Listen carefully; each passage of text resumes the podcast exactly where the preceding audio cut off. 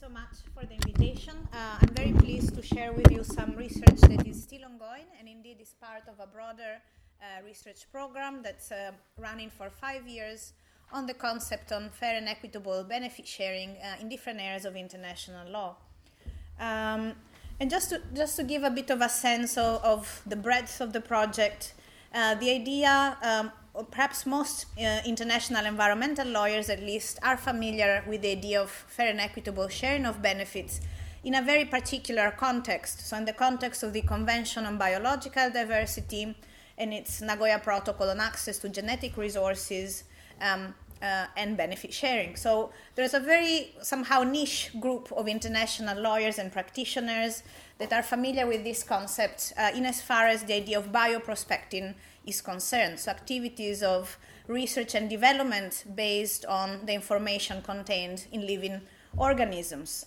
Um, but in fact, this concept uh, has actually appeared and surfaced, but uh, in some cases to a much lesser degree of development in many other areas of international law. We find it in the law of the sea with regard to deep seabed mining, and more recently in FAO guidelines related to small scale um, fisheries, we find actually the, the oldest, perhaps, reference to it in the Universal Declaration on Human Rights with regard to the human right to science, which is very well embedded in other international legally binding human rights agreements, but yet the content of that right remains subject to discussion. Uh, we find it in the ILO Convention on the Rights of Indigenous Peoples um, and also in ongoing uh, human rights processes including ongoing ne- negotiations for a possible declaration uh, on the human rights of peasants. Uh, but we also find in other areas where perhaps we may not quite expect it to be there in the first place, on the context of freshwater resources, uh, little by little in the international climate change regime, uh, and importantly also in the area of land, um, agriculture, and foods. And we have um, a growing number of soft law uh, international instruments that make reference to this idea of sharing benefits.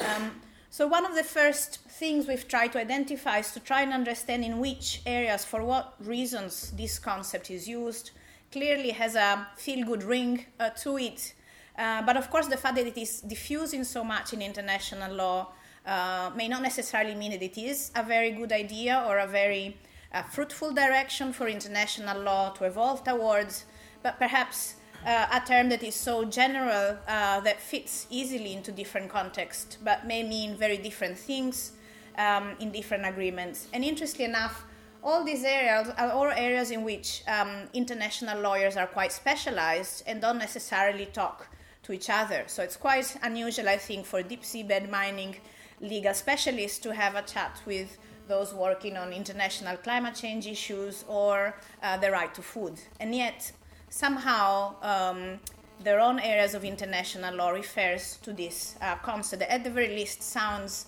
um, similar. So in our research, we've uh, first of all tried to understand what kind of issues uh, surround the use of benefit sharing in international law. Uh, and be- beyond the area of bioprospecting, the areas that have emerged are that uh, of the conservation of nature, uh, conservation activities generally, uh, the use of natural resources, very traditional ones such as mining and logging, and also the use of knowledge. Now, in the context of bioprospecting, uh, there's been quite a lot of international legal developments related to the use of traditional knowledge um, associated with genetic resources. So, once again, thinking about bio based research and development. But the reference I made earlier on to the right to science uh, and other developments show that actually there is a connection there more generally with the production of knowledge, with scientific cooperation, and with the use of knowledge more broadly conceived, and the concept of fair and equitable benefit sharing. So, um, the, the multifarious legal materials that we identified as relevant for our purposes also meant that the research couldn't really be taken just by one person alone. Uh, and so, um, thanks to the European Research Council funding, we have a team of researchers who are specialized in some of the key uh, areas I have identified. Um,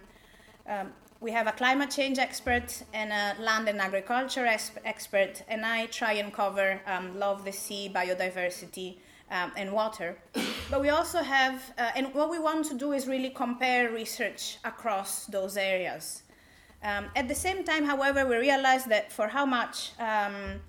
international law materials can give us a sense of why we're using this concept, uh, which is clearly linked to questions of equity in international law. Um, that would only give us part of the picture, and perhaps one of the uh, important aspects of the research will be in interrogating these developments in international law with at least some sense of challenges on the ground. So, part of the project is also empirical and it combines law and um, political ecology. Uh, and we have carried out short um, case studies in five different countries in four different regions uh, with indigenous peoples or local communities that are affected or involved uh, in different sectors of natural resources. And uh, one of the reasons for choosing several case studies as opposed to perhaps going in more depth uh, with only one is that um, there's quite um, um, a sizable amount of non legal scholarship that has looked at the application of benefit sharing approaches on the ground, uh, raising um, a series of very um, serious concerns about the concept, not only not supporting uh, perhaps the more vulnerable uh, parts in our relationship, but even actually working against its stated purposes and entrenching um, power asymmetries um, and unsustainable uh, environmental practices. So, uh, but all these empirical studies tend to be focused on one side, and again, similarly to uh, the study of international law in different areas being quite isolated from each other, there's very little comparison across um, empirical, non legal work related to benefit sharing. So, we thought we would at least get a, a preliminary sense of whether it is worth engaging in that comparison on the ground and with a view to um, gather certain insights about the challenges of the law and the opportunities, perhaps, of international law in addressing questions of equity and fairness um, related to, uh, to the environment and natural resources. Um, a lot of our research is available online as soon as we give it a preliminary shape, and the idea is that as, uh, as this talk also offers an opportunity to engage other researchers as well as stakeholders uh, in reflecting with us, in making sure we are um, connecting the dots and perhaps also building upon um, other people's efforts, um, as well as uh, trying to reach out to international uh, negotiators and advocates and making sure that our research responds to some of the questions they are um, addressing and perhaps struggling with.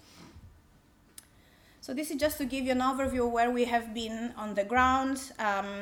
As I said, looking at different types of interactions with the natural environment, uh, different regions, uh, also different communities with different situations of um, um, uh, participation in relevant decision making processes, different levels of recognition in their interactions with local and national government, and different levels of pressure from external partners.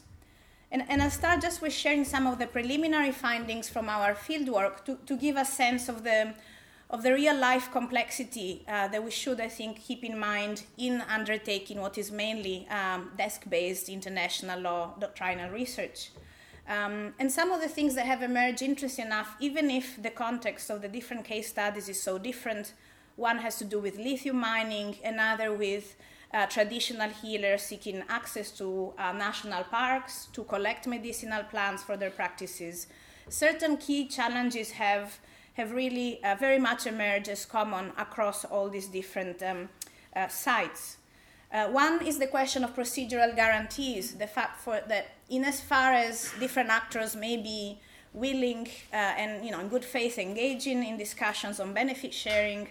um, questions related to access to information, to the availability and accessibility of that information, um, proper guarantees for uh, actual voice, having a voice in the discussions, and particularly access to justice. All of these aspects are key on the ground. And interestingly enough, they're very hardly, if ever, discussed, and certainly not discussed in a systematic um, way at the international level. Um, second, I think the fundamental questions behind um, the desire of these communities to engage in benefit sharing discussions is not so much about having access to profit or uh, more financial resources, but really a question of recognition or being understood for a particular view about the environment, about the role of man in environment, about the role of development or what we consider development, and really having um, a genuine exchange of uh, worldviews and a possibility for different worldviews to come into um, an equal and uh, open dialogue. As I said, for how much, I think both in terms of legal and non legal analysis, a lot of attention is paid to sharing profits, so sharing monetary benefits. And that I think is also a reality in terms of everyday negotiations on the ground. Um, all the communities we have uh, worked with seem to eventually place a much greater emphasis on, on monetary benefits and the protection of their way of life, and again, questions of recognition very much boil down to um, questions that may have to do with uh, cultural uh, benefits, environmental, sustainability approaches, um, and other aspects that may have to do with strengthening capacities uh, rather than uh, having access to uh, financial resources. Um, and finally, the last element, which is that, um, that for how much relationships may be more or less successful or broken or impossible to achieve, the, the underlying uh, rationale for, for this kind of approach to, to environmental challenges seems to be that of partnership building, the idea of different actors having not only to come together uh, one off uh, and understanding each other, but very much finding ways um, to work together. And so that, that understanding and recognition really been uh, laying the basis for uh, an ongoing and iterative um, process of engagement. Uh, now, usually those processes are, of course, very costly, maybe very frustrating, maybe very complex. And if you think about the, the web of uh, national laws that may be at stake, uh, the technicality of the processes, um, often um, communities, in particular indigenous peoples and local communities, are supported by uh, brokers, be those local NGOs, international NGOs, international development uh, partners. Um, and we have been thinking about whether that's, of course, helpful, perhaps needed, but also raises, raises a series of other questions about fairness and equity, and possibly, eh, once again, different worldviews um, coming in, in touch with each other. So what we've tried to do then is bringing this uh, into uh, the framework of international law and using those understanding from the ground to, um, to questions different areas of international law where the idea of benefit sharing has emerged. And one of the initial difficulties was realizing that, uh, again, without necessarily um, an awful lot of uh, explicit discussion about the rationale, this idea of benefit sharing has both emerged uh, in the context of um, international law regulating interstate relations, so very much to do with addressing equity um, issues between developed and developing countries, but also uh, in other contexts, or sometimes even in the same international instrument, it is used to address equity issues in the relationship between governments and indigenous peoples and local communities. Um, now, again, uh, there hasn't been uh, any legal research in understanding why that is the case, why we use the same concept in two sets of very different relationships, um, but also whether there are any interactions between the two and whether um, elements of a transnational nature that may derive from that duality also how that, um, how that contributes to the understanding and the interpretation of benefit sharing. And one of the things I'd like to discuss with you today is, for instance, how this concept has also been little by little um, becoming part of the debate on the um, responsibility of private companies vis a vis international law, in particular human rights. And so, on the one hand, we have quite a few legal subtleties to deal with, and on the other hand, those pressing um, key questions uh, really challenging the concept to start with. The idea that, as I was mentioning, empirical research, mostly from non law disciplines, has underscored that this may be a concept that may be an hegemonic one, may be used very much for um, purposes that are opposite to what the concept itself uh, states, and that there are plenty of cases where it has either led to um, elite capture to rubber stamping unsustainable development projects, uh, and they may be even inherently exploitative. And once again, I think um, international lawyers may, may have engaged with those issues in the context of a particular area of international law. I think there, there is literature, for instance, on, um, on common heritage and deep seabed mining uh, and some of the different agendas behind that concept. But again, th- this idea of the role of power and the development of a certain concept in international law uh, that is diffusing so much has not quite been uh, addressed by trying to look at the cumulative effects, or at least comparatively across different specialized areas of international law. So, of course, to, to try and do uh, support the companion notes from uh, Law of the Sea experts with food and agriculture experts, international environmental lawyers, and uh, international human rights lawyers, one of the first questions that the project tried to address was coming up with a common concept, a common core to fair and equitable benefit sharing. They could at least provide a guide, again, for different um, international lawyers to work together. Now, the concept is not something that necessarily means this is the only, um, it wasn't meant to provide a comprehensive understanding of benefit sharing because, of course, depending on different treaties or guidelines in which it can be included and different um, both objectives of those international instruments and sectors, there are specificities and mechanisms that are quite unique. Um, but the idea was really to identify core normative elements that would allow for that thinking across sectors. Um, and some elements I think were more easily pinned down than others. Uh, in some ways, the idea of benefits is probably the one that is more um, clearly understood across the board, even in those international instruments where we don't clarify that up front. The idea is that benefit sharing is not just profit sharing, there is um, an expectation that both monetary and non monetary benefits will be shared. Um, now, whereas in some agreements, such as the Nagoya Protocol, we have a list of benefits and we get a better sense of what we are discussing here, uh, whether we're looking at um, capacity building as opposed to uh, the sharing of knowledge uh, and the strengthening of scientific cooperation. In other regimes, uh, this is something that's left then to contextual negotiations. Um, again, the idea of fairness and equity, one could have related that to the ongoing debate in international law about equity and the role of law there. It's not a debate that, of course, is either an easy one or a settled one. Uh, but I think for our purposes, the observation was that for how much um, benefit sharing is usually qualified by um, the adjectives fair and equitable, uh, no international instrument really engages in spelling out what that dimensions of equity and fairness means. Usually, this is left to uh, further negotiations. So, in the case of the law of the sea, there will be further negotiations spelling out modalities and approaches to sharing the benefits deriving from mining in the deep seabed. Uh, in the context of the Nagoya Protocol, this is left to private contractual negotiations between researchers and providers of genetic resources. Um, and even in, in those systems where we have a whole mechanism developed internationally for sharing benefits, the question of fairness and equity is somehow assumed. It is expected that is what the concept works towards, but it's really not uh, spelled out. Uh, and that also makes then the challenging of different um, uh, practices in interpreting and implementing this concept uh, more difficult.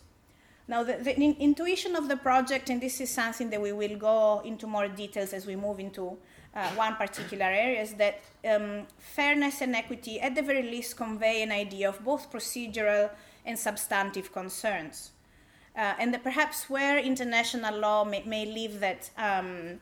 undefined, uh, human rights standards may play a role in defining either the procedural um, dimensions, questions of due process, and perhaps proportionality, but also perhaps the substantive one. And non discrimination, for instance, has emerged as one possible way to fill with content that um, uh, assumed um, expectation about the concept. But I think that it's really the word sharing there that seems to be the key to understanding what this idea in international law is about. Uh, and piecing together different bits of uh, interpretative guidance um, related to all these areas of international law I mentioned there is a certain common message emerging about the sharing being um, a process where agency is really key, where different actors, be those developed and developing countries, or governments and communities will engage in a dialogue, a concerted dialogue that's most likely of an iterative nature, where the understanding of what different, uh, different parties may see as benefits and how these different parties may agree about the sharing of them and who the beneficiaries may be,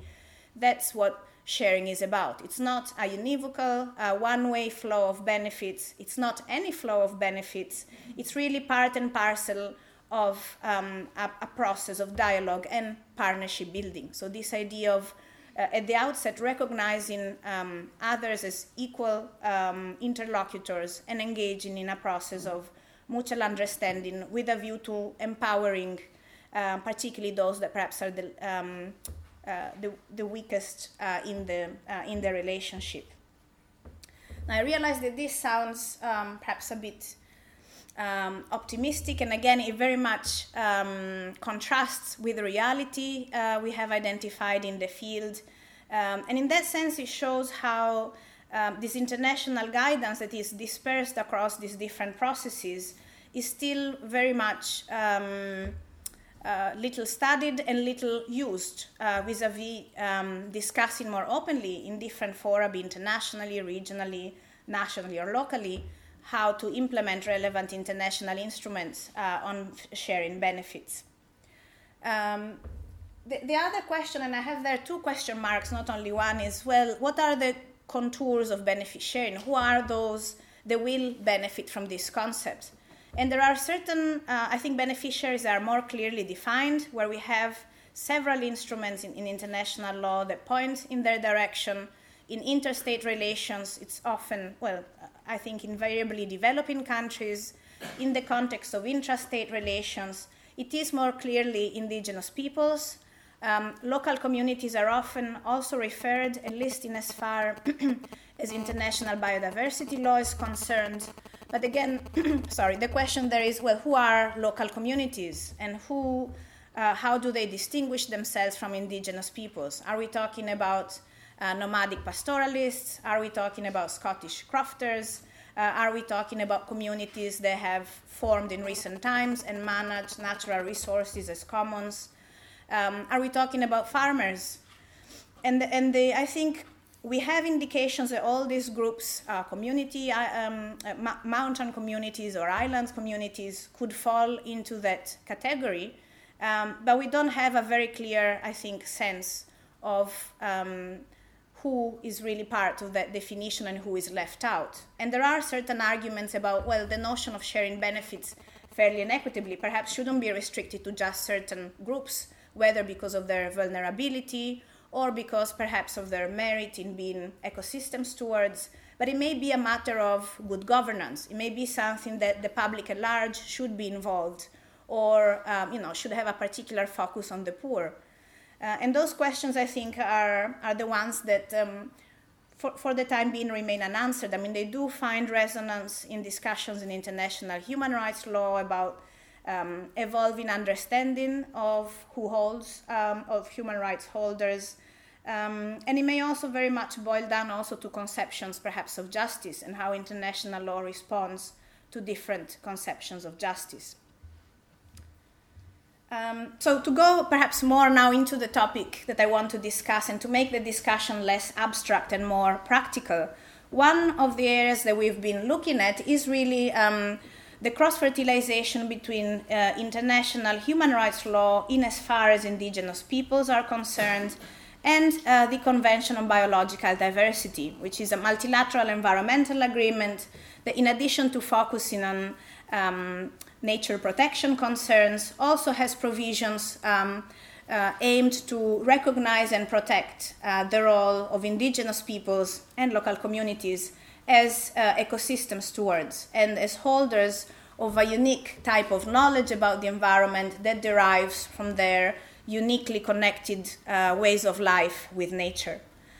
Now, the convention is not necessarily an, an obvious uh, area where to look for um, cross-fertilization with human rights. And actually, if any of you has had the opportunity to perhaps assist to some of the negotiations that occur on a, every, every two years, it's probably a site where you instead get a very good sense of um,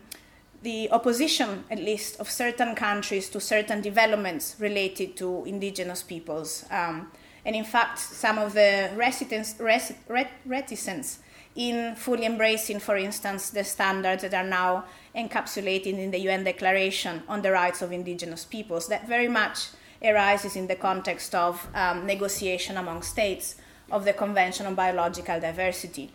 So if you read the convention or if you read the decisions that are adopted by its um, uh, parties, which are soft law, you hardly ever find any human rights terminology.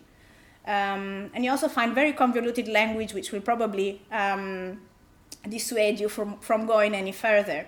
Uh, but nevertheless, the process of negotiations under the convention is quite open to inputs from indigenous peoples' representatives, uh, they are able to table texts, to have interventions during negotiations, and there are certain champions among the CBD parties who usually support um, those, um, those inputs.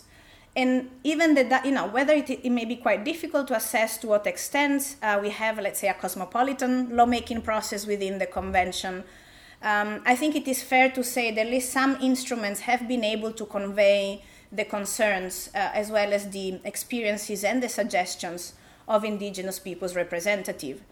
And some of the uh, guidelines that have been adopted very much provide that um, reflection of how international law may, uh, may guide interpretation and application in a way that supports um, the views and, and response to the concerns of indigenous peoples. So, in particular, I'll point out to the Akwé: Kon guidelines on uh, sociocultural and environmental impact assessment. So, uh, environmental impact assessment is a very common approach in environmental regulation. It can be a highly technical, very um, scientific one. And the whole point of the guidelines was saying, well, when we're looking at possible developments in areas that are traditionally used or owned by indigenous communities, we can't limit those exercises to environmental concerns. We need to bring in the sociocultural elements, and through that, um, as we will discuss in more detail, but very much bring in concerns that may not be termed uh, in human rights uh, language, but may very much concern the values um, that human rights are there to protect. So, what I'm trying to say is that uh, whereas the Convention on Biological Diversity has not necessarily been studied a lot by international human rights lawyers, and perhaps has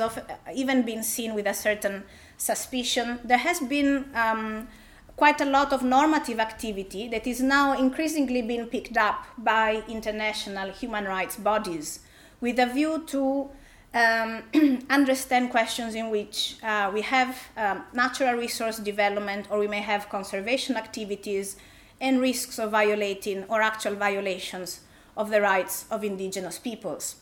And you have listed there quite a few um, sources. Some have mostly to do, I think, with the Inter American Court of Human Rights, who has engaged increasingly um, not only in spelling out uh, how um, the, the, safeguards for the protection of indigenous people's rights in the context of development and conservation, but also has done so increasingly relying on um, the intergovernmental agreement reached uh, in the context of the Convention on Biological Diversity to provide uh, more concrete suggestions about how perhaps um, high level abstract uh, safeguards in international human rights law very much apply once we get into the nitty gritty details of an environmental impact assessment, licensing and permitting processes, uh, and so on. In parallel, and I think very much in line with what has been happening um, in uh, regional human rights bodies at least, um, also there have been quite a few um, international human rights processes, either by the UN Special Rapporteur on Indigenous Issues, particularly former Rapporteur James Anaya, uh, but also um, the UN um, uh, Permanent Forum on Indigenous Issues and other bodies that have um, engaged in the same thinking in as far as business responsibility to respect human rights is concerned. So those safeguards um, that have to do with environmental impact assessment, free prior informed consent, and fair and equitable benefit sharing, they have been identified uh, particularly by the Inter-American Court, but also very much upheld by the African Commission on Human and People's Rights as the cornerstone uh, for the protection of indigenous and tribal people's rights um, in natural resource development, those standards also seem to make sense when we look at the relationship between uh, private business companies and uh, indigenous peoples. Uh, and in, also in those instruments, in this um, guidance provided by different um, um, bodies, we find the same reliance on uh, CBD instruments with a view to spell out how uh, those safeguards take life in the context of natural resource decision making and processes. Um, of course, I mean, the, the, the, guidance there is interesting, but it raises quite a lot of issues that remain to be worked out. Uh, among the ones that I uh, engaged, I think, a bit more, first of all, there's the question of whether we're only looking at procedural safeguards or there is a substantive core to this um, approach. Uh, also, the terminology on benefit sharing varies quite a lot, particularly uh, in the context of the uh, human rights processes, so it's unclear whether or not um, the same standards that we use in the CBD and the idea of fairness and equity, how that plays out and what kind of um, significance it has in an international human rights context. And, and then a practical question about whether or not benefit sharing overlaps or somehow um, is another term for looking at questions of compensation. And it's true that, again, the terminology in all these um, sources in international human rights law doesn't quite help um, making that um, concept clear. So what, what um, uh, the paper I'd like to discuss with you does is trying to um, understand uh, not only the extent to which today uh, the two bodies of international law have spoken to each other in clarifying those safeguards and particularly the role of fair and equitable benefit sharing in there, but also whether um, it is possible to uh, push this mutually supportive interpretation forward and really bring in elements from international human rights into the CBD uh, on those matters on which CBD parties are, are, are, reticent. And at the same time, whether what is the value added of bringing uh, international biodiversity legal materials uh, in the context of international human rights law? Is there anything that those sources can really, um, how can those sources complement what we already have and what is being clarified in international human rights law with regards to indigenous people's rights? And I think one, uh, one of the intuitions I discussed earlier on, I think there's a very clear sense that human rights standards can provide at least one, um, one way to fill with content the idea of fairness and equity in benefit sharing. Um, and this is one, I think, of the key issues when one looks at the Convention on Biological Diversity. If you read the text of the convention itself, the obligations, those are very open ended, often qualified by terms such as as appropriate as possible. Um, so there is no indication or no clear indication of the minimum content, the minimum standard that the convention sets uh, for states. And a lot of leeway, therefore, left to states in terms of implementation. Now, that leeway, that gray area is, of course, where questions of fairness and equity then become crucial and where states may really use uh, either not do enough or, or do contradictory things that then very much um, take them far away from the objectives that are um, pursued through international biodiversity law. Now, that gray area, I think, can be limited by taking um, international human rights standards um, into account. For one thing, for instance, um, the convention and its decisions are always very uh, open ended as to which instruments are needed for implementation. There's often reference to legal, administrative, or policy measures with a view to, say, protecting the rights of indigenous peoples to the protection of their traditional knowledge. Well, from a human rights perspective, that's not good enough. And uh, some of the decisions of the Inter American Court have very much stressed that we need law to uh, really create um, not only enforceable guarantees uh, for consent and for benefit sharing, but also to guarantee non repetition of violations. In addition, a lot of emphasis is placed on access to remedies. Another aspect that I think is not very prominently discussed or systematically discussed in international biodiversity law. And again, with very specific guarantees about making those remedies um, real and workable uh, for indigenous peoples. Um, and all of this is, is quite key because, in addition to this sense of international biodiversity obligations being quite um, flexible in, in how they can be applied nationally. There's also a big question about justiciability. If so much leeway is left to states in implementing their obligations under the convention, when is it possible to really point to a violation? Where is it possible to really challenge um, certain uh, practices? And I think those clarifications coming from human rights that serve not only to clarify what can be considered fair and equitable from a very minimum standard level can also help in moving forward with discussions about justiciability. So that, that's quite a big uh, contribution from human rights. Um, at the same time, I think the CBD brings, uh, and its guidelines bring another important element to the discussion, which is the specific pragmatic guidelines about how then um, how to put in practice uh, those um, minimum standards that are common to the two areas in the context of complex and generally highly regulated uh, areas of national law. Um, and so what we have there is really, if you look, for instance, at the Akwé: Kon guidelines, you have really a step-by-step approach to how these impact assessment processes are carried out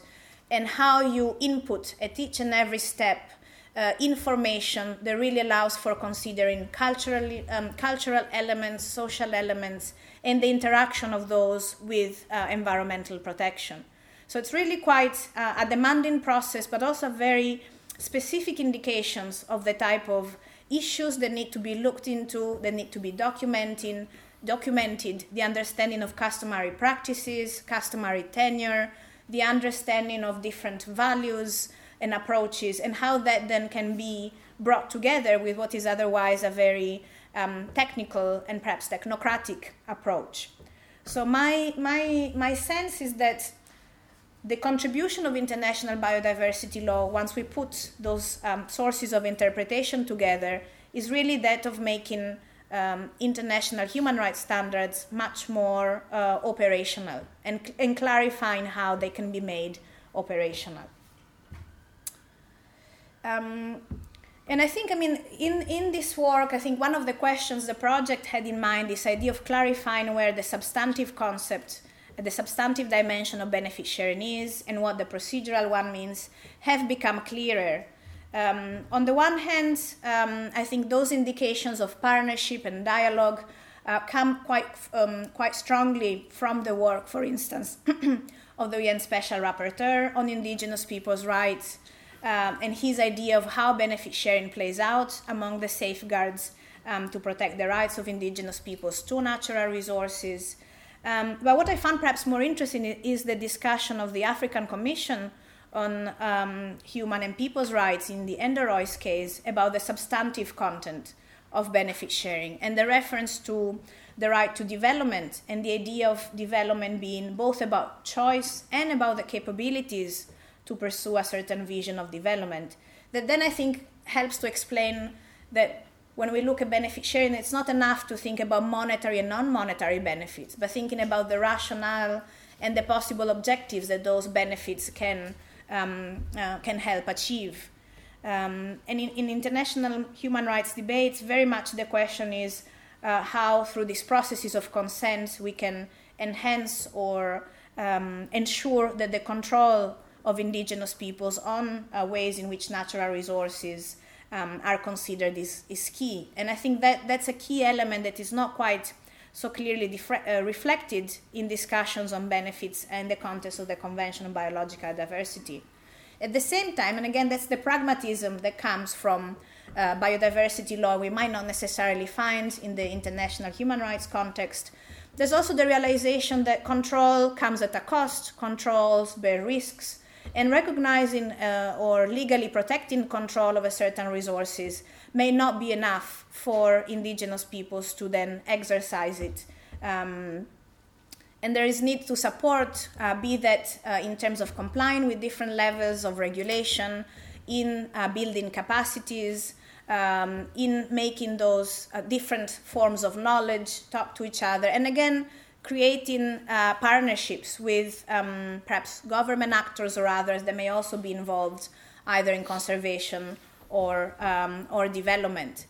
So what, what we see there is really that control and support are two facets that somehow feed into each other and for how much, at a principle level, control uh, is really key. By itself, it may not quite uh, be enough to really realize um, the rights of indigenous peoples.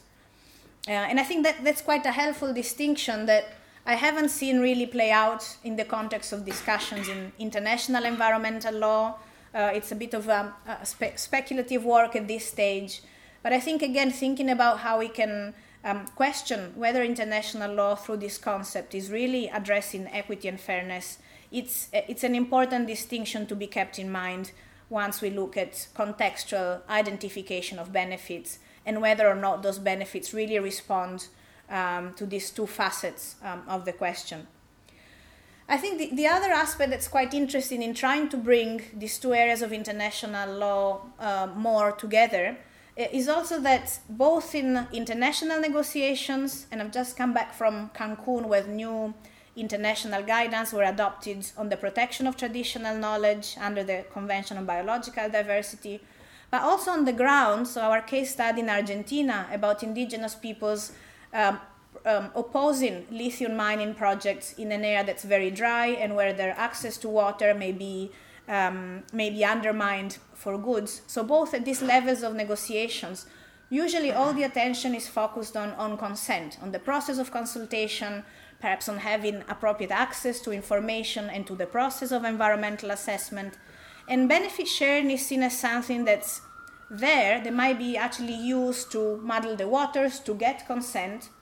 Uh, so, as a threat in a way to the process, to the um, genuine effort in the process, rather, that, uh, rather than a safeguard that plays together with the other two. So, I think there, is, there has been a missed opportunity there to understand how benefit sharing is not just something that comes after consent, and it's just something that is somehow um, the result of consent, but can actually work at the stage of assessing impacts and supporting a genuine process of consent. And so the, the argument there is that if we bring together um, uh, the information that we gather, the guidance from particularly the Inter American Court, um, but also uh, the work of the special rapporteurs, with the guidance that has been intergovernmentally adopted by CBD parties, which I should mention are 196. So, really, all the countries out there, with the exception of the United States. Um, we find that then the idea of benefits very much challenges what, what's the usual understanding of impact assessment, a process that's to do with preventing or minimizing damage, but it's not very much about identifying possible advantages that would come to indigenous peoples if a certain mining or logging project goes ahead. And so that already, I think, is quite a paradigmatic shift. Not to mention that if we bring in the, the fact that the whole idea of benefits may be very different uh, depending on your worldview or whether your way of life is uh, intrinsically dependent on, um, uh, on the environment then that also means that the whole way in which we understand what may be beneficial and our idea of what development and sustainable development is is uh, is going to be challenged and open up to very different um, cultures and approaches and languages. Um, and similarly, then, uh, with regards to the, the, process of consent, that means that, again, the, the, the process of consultation wouldn't just have to, to do with limiting damage or accepting certain limitations to rights, but would also be a discussion about what is it that we want and what is it that indigenous people see as beneficial to them in the first place. And that would mean that the, the terms of the debate, the terms of the uh, problem, will be radically different. And instead of indigenous peoples being faced with a predetermined set of development options, there will really very much be an, open, an opening of the premises upon which uh, the process of consent um, and uh, assessment is based upon.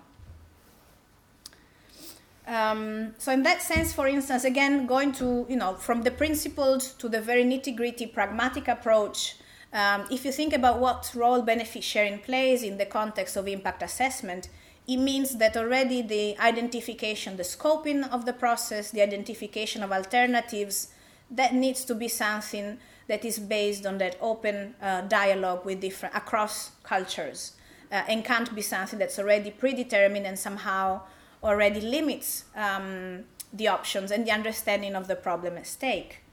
Um, then uh, I think there's the thorny question of when is it um, legitimate for indigenous peoples to say no as part of a consent process. I mean, there are questions there that have been heavily debated well, while having a right to consent meaning having the right to say yes or no, the point is, well, this is, however, not equivalent to an absolute power of vetoing a certain project. So I think the question there is understanding the conditions under which it would be clear to the government and other stakeholders that it is legitimate for indigenous peoples to prevent certain projects from going ahead altogether. And again, I think the notions of uh, fairly and equitably sharing benefits may help to understand that. So the fact that, for instance, in the process of consent, there is no discussion about whether or not the benefits that perhaps the government may see in a certain project are seen as such, if at all, by indigenous peoples, whether as other aspects of a project, um, such as the environmental sustainability, the threat to water resources, or the threat to the continuance of certain cultural practices, all of that becomes part and parcel of what the, con- um, the consultation procedure should be about. And if that is absent, that could already be a reason uh, to say no, because the government wouldn't have quite engaged in good faith and thoroughly uh, in trying to implement those three standards together. Um, um, and finally, I think that the last question, I think I have come to my own conclusion, but I have to admit it remains quite unclear. Um, but looking at some of the discussions under uh, the Inter American Court on Human Rights and questions of compensation when the rights of indigenous peoples are violated in the context of either natural resource development or conservation, um, I think that there is a suggestion that benefit sharing is different from compensation. Uh, there may be some overlap in that compensation is also forward looking and may end up in the creation, for instance, of a community fund, may provide both monetary and non monetary um, compensation. But my understanding is that compensation is, of course, a secondary obligation that is dependent on the existence of a violation and is proportional to that uh, to the harm caused by that violation. Now, benefit sharing instead is something that comes even before a violation is ascertained, and possibly even without a violation being there in the first place, as consent and as impact assessment are to be carried out. Um, ideally without uh, or before any violation may even be conceived. And so I think the fundamental difference there, even if perhaps modalities or approaches may be overlapping at points is that benefit sharing is a general and permanent obligation or part and parcel, uh, an element part of um, the indigenous people's human rights to their natural resources. Uh, that may that doesn't need to be looked at only in relation to violations, but it's very much part of how those rights are fulfilled. Uh, now, to wrap up, and I'm not sure how I'm doing with time, uh, but so just to say that th- those considerations are quite helpful. In, in some ways, they're helpful in really challenging some of the techniques in environmental regulation that we're quite familiar with. Uh, they challenge very um, embedded practices about how we see a process of development and how we see decision making uh, related to that process. Um, and they may be quite uh, radical, perhaps, uh, for some governments, which explains, I think, why if we stop at the terminology used in um, individual international legal materials, we find all that variance and all that qualifications.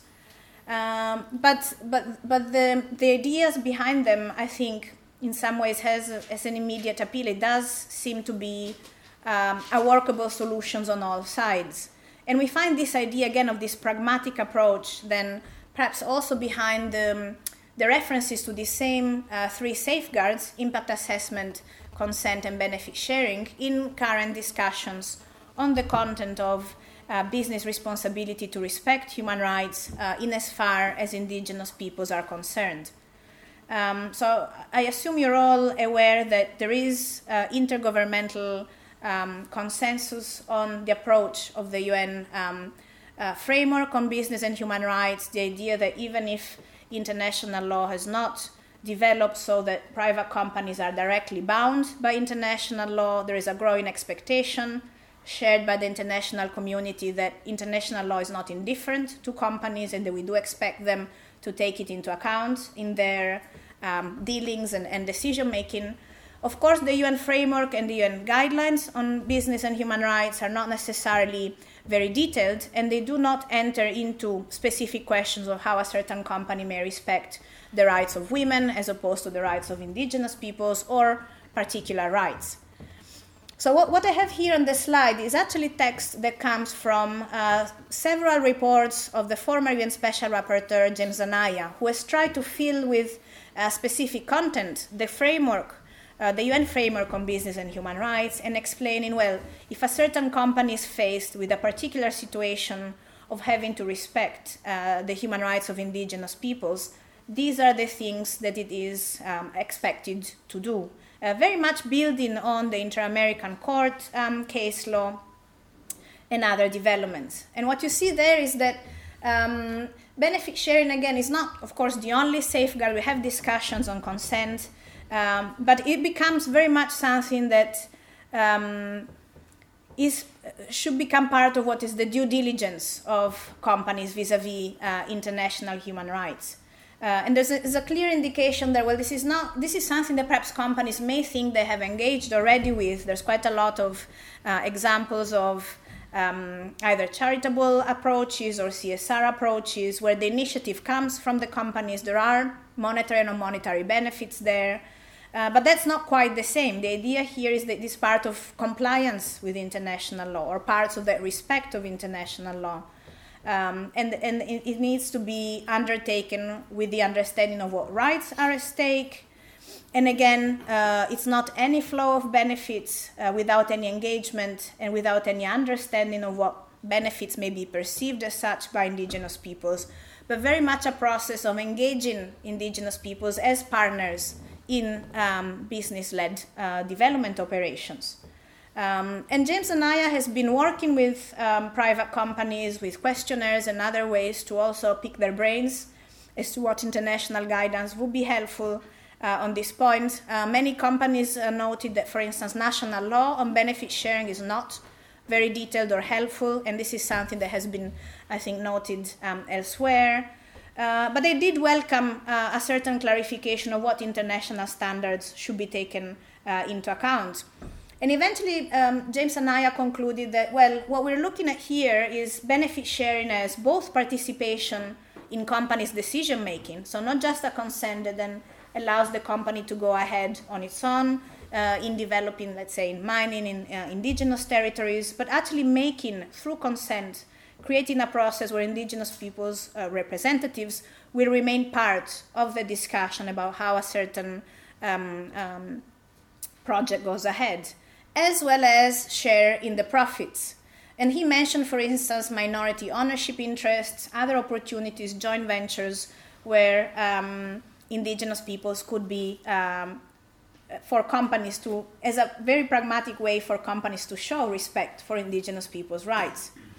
Now, again, this may seem uh, quite um, radical. I mean, basically the message is from now on uh, you can't really go ahead with natural resource development in the context of uh, the lands of indigenous peoples or where activities may affect their rights but you really have to think about integrating them uh, in your own work at the same time i think for how much this may be radical there are cases in which this has been done and unfortunately the results have not been necessarily ideal it's not that by just using uh, joint ventures or minority ownership, all the problems disappear. There may be all sorts of pressures and difficulties uh, they may be experienced. Uh, so somehow, on the one hand, I think there, there's a, um, an interesting advancement in moving from CSR as a voluntary approach, which is mostly left at the initiative of private companies, to saying actually you have quite detailed standards internationally, and if a company is genuine in carrying its due diligence uh, vis-a-vis um, human rights of indigenous peoples, then there are some um, specific approaches about how this um, has to happen. Um, but the reality is that even if we had companies out there who would take this um, to the letter, it would still be quite a difficult a difficult approach. But to conclude, then, well, why are these uh, indications helpful? In some ways, Um, this text comes from reports of the UN Special Rapporteur on Indigenous Peoples' Rights. They may or may not be um, necessarily taken up either by companies themselves or by others. Uh, to some extent, they have been picked up, or there's been parallel developments in other um, areas, such as the International Finance Corporation of the World Bank has performance standards that I think pick up on some of these ideas of benefit sharing uh, you may be familiar with the OECD uh, guidelines for multinational companies. In some of the monitoring processes related to those guidelines, um, for instance, the UK uh, National Contact Point has given very clear guidance um, to a company saying, well, it's not enough that you contribute to impact assessment, you have to hire an anthropologist to make sure the information provided to indigenous communities is um, understandable to them and to really understand what their issues are, your uh, impact assessment is in, insufficient, even if you think you have ticked all the boxes in, in terms of compliance with national law. Once we take into account international standards, there's actually a much deeper level of engagement with indigenous peoples that needs to come into place. So it may be possible for those indications to have um,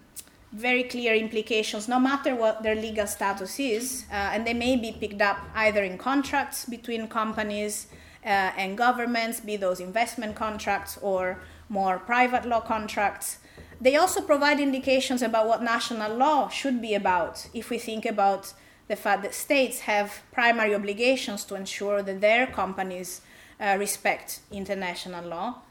And they may be, at the very least, provide um, arguments for advocates to challenge or even perhaps bring to court uh, private companies or the state when th- these standards are not even um, um, where, where, current standards not even near this um, this identification of the relevance of international law for business practices. So I think I might leave it at that for now, but I hope there'll be questions that will allow me to expand on aspects that you are most interested in. Excellent. Thank you. Thank you so much for this.